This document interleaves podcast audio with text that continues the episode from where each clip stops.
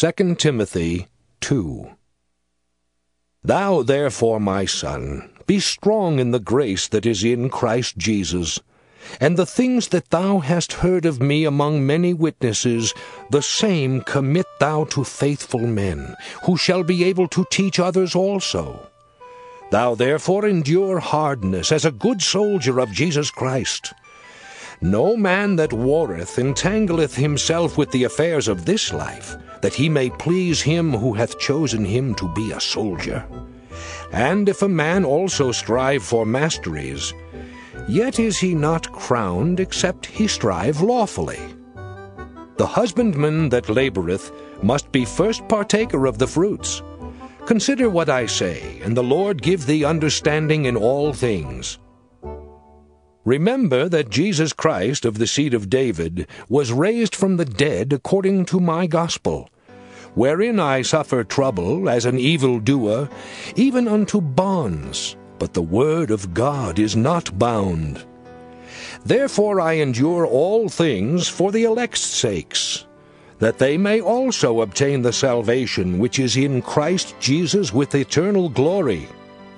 It is a faithful saying, For if we be dead with him, we shall also live with him. If we suffer, we shall also reign with him. If we deny him, he also will deny us. If we believe not, yet he abideth faithful. He cannot deny himself. Of these things put them in remembrance, charging them before the Lord that they strive not about words to no profit, but to the subverting of the hearers. Study to show thyself approved unto God, a workman that needeth not to be ashamed, rightly dividing the word of truth. But shun profane and vain babblings, for they will increase unto more ungodliness. And their word will eat as doth a canker, of whom is Hymenaeus and Philetus, who concerning the truth have erred saying that the resurrection is past already, and overthrow the faith of some.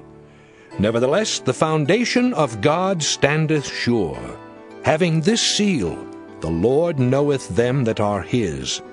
And let every one that nameth the name of Christ depart from iniquity.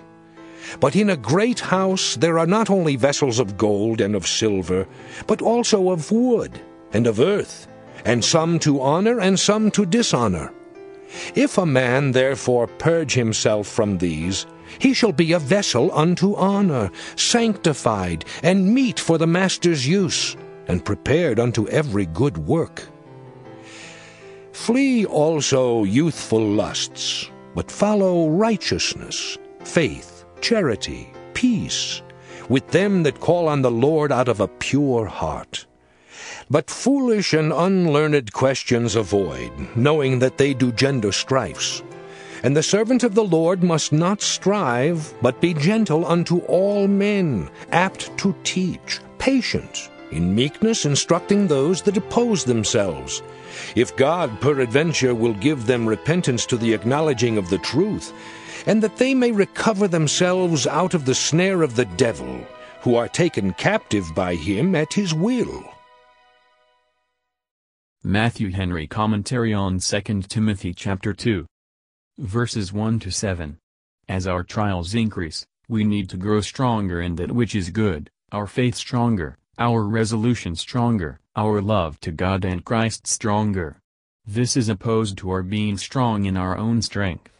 All Christians, but especially ministers, must be faithful to their captain, and resolute in his cause. The great care of a Christian must be to please Christ. We are to strive to get the mastery of our lusts and corruptions, but we cannot expect the prize unless we observe the laws.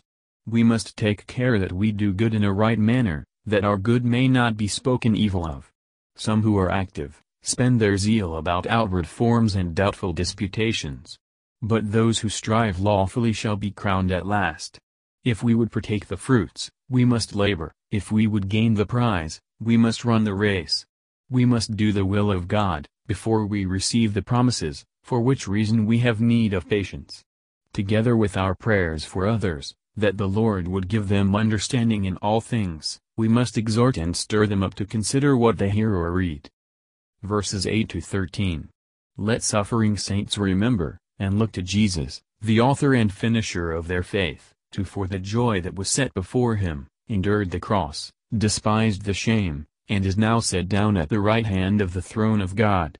We must not think it strange if the best men meet with the worst treatment, but this is cheering, that the word of God is not bound.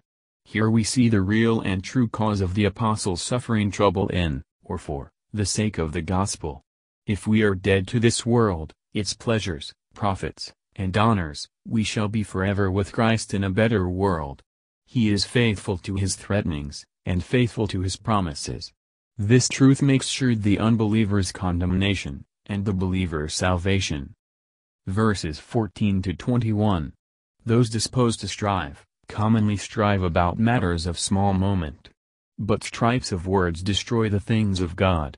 The apostle mentions some who erred. They did not deny the resurrection, but they corrupted the true doctrine.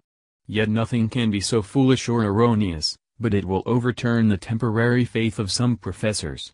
This foundation has two writings on it. One speaks our comfort. None can overthrow the faith of any whom God hath chosen. The other speaks our duty.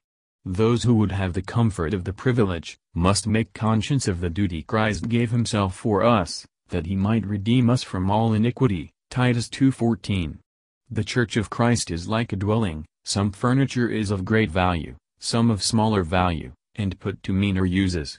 Some professors of religion are like vessels of wood and earth. When the vessels of dishonor are cast out to be destroyed, the others will be filled with all the fullness of God. We must see to it that we are holy vessels. Every one in the church whom God approves, will be devoted to his master's service, and thus fitted for his use. Verses 22 to 26. The more we follow that which is good, the faster and the further we shall flee from that which is evil. The keeping up the communion of saints, will take us from fellowship with unfruitful works of darkness. See how often the apostle cautions against disputes in religion, which surely shows that religion consists more in believing and practicing what God requires, than in subtle disputes. Those are inapt to teach, who are apt to strive, and are fierce and froward. Teaching, not persecution, is the scripture method of dealing with those in error. The same God who gives the discovery of the truth, by his grace brings us to acknowledge it, otherwise our hearts would continue to rebel against it. There is no peradventure, in respect of God's pardoning those who do repent, but we cannot tell that he will give repentance to those who oppose his will. Sinners are taken in a snare, and in the worst snare, because it is the devil's, they are slaves to him. And if any long for deliverance, let them remember they never can escape, except by repentance, which is the gift of God, and we must ask it of him by earnest, persevering prayer. Thank you for listening and if you liked this please subscribe and consider liking my Facebook page and joining my group Jesus Answers Prayer.